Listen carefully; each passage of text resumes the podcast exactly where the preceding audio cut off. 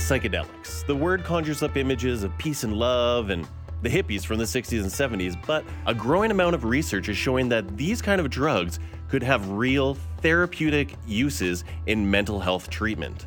But psychedelics is a pretty broad term, so what exactly is under this umbrella?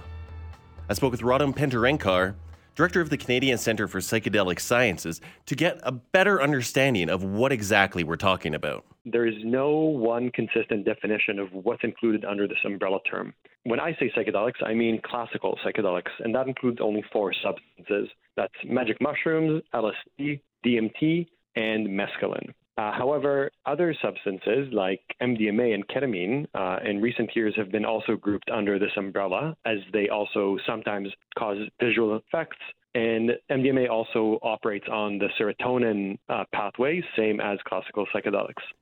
Interest in research in psychedelics goes all the way back centuries and really started to get some traction in the 50s. So, why did it take so long to get here?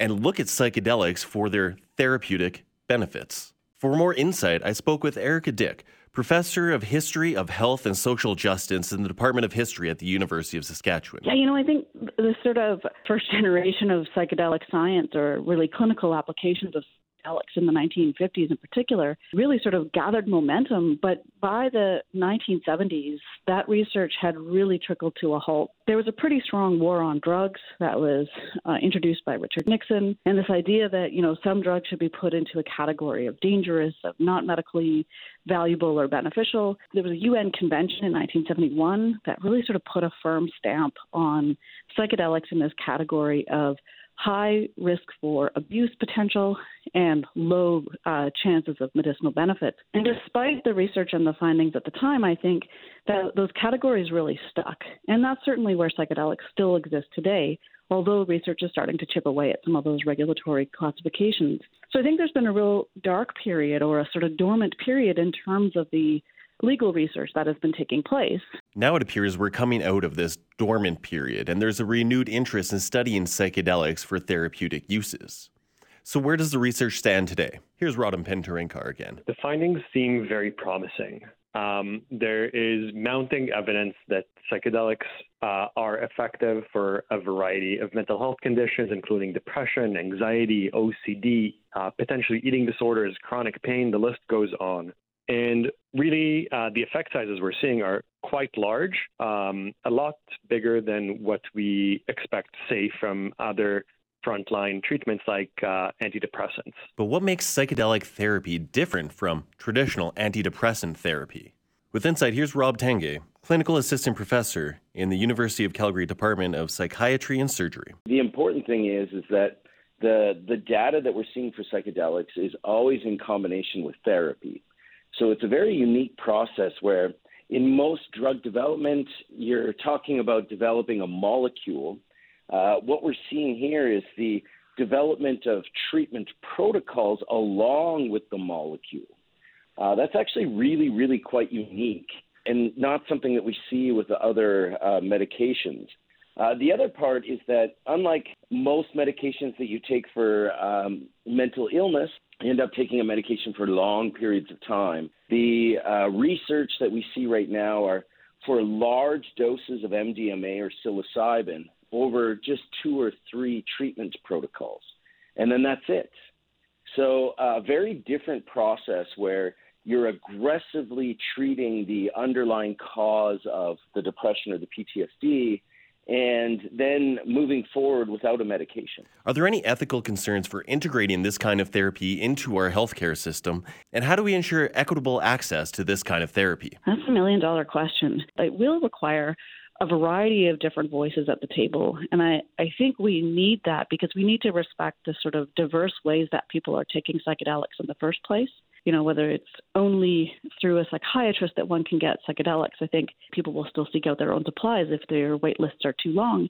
So we, I think we need to bring a variety of heads to the table um, as we think about what kind of safe regulation could be in place so that we can tackle some of the questions about stigma and reputation alongside those ethical questions about access, demand, and safety.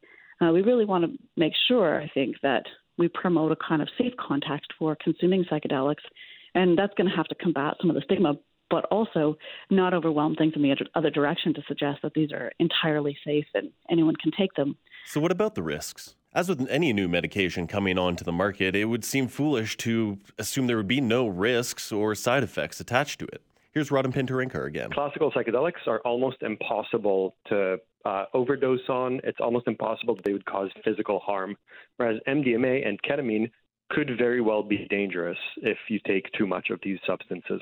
When you look at the risk benefit ratio and the harms that can come from them, the harms are much lower than many other medications that we prescribe today. There is always the risk of unlicensed therapists and people who you know took a course and now say oh i'm a i'm a psychedelic therapist because i was you know kind of dabbling in this before uh, that's a big risk and making sure that the provinces put together appropriate regulations to protect patients from these kind of issues.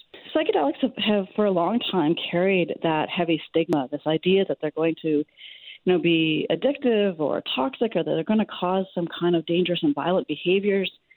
And I think um, research is now showing that not only were those claims overblown in the past, a lot of these uh, a lot of these substances are being used safely as medications, and they're having better results than some of the other contemporary competitors on the market today. And they're starting to change that stigma. Certainly in the last ten years, I think the stories about psychedelics have begun to chip away at that reputation. Where will psychedelic therapy go in the next five or ten years? It's it's hard to say. But all the experts I spoke to are very optimistic about the potential of this kind of treatment for mental health issues. For the 2024 Health Series, I'm Reece Schafer. For most of us, crime is something we see on the news. We never think it could happen to us until it does. Loved ones are gone, and for the survivors, the scars will never heal. I'm Nancy Hixt, a senior crime reporter for Global News. And on this season of Crime Beat, I'll take you inside some of the most serious crime stories I've covered. Season 6 of Crime Beat is available now on Spotify, Apple Podcasts, Amazon Music, and all podcast platforms.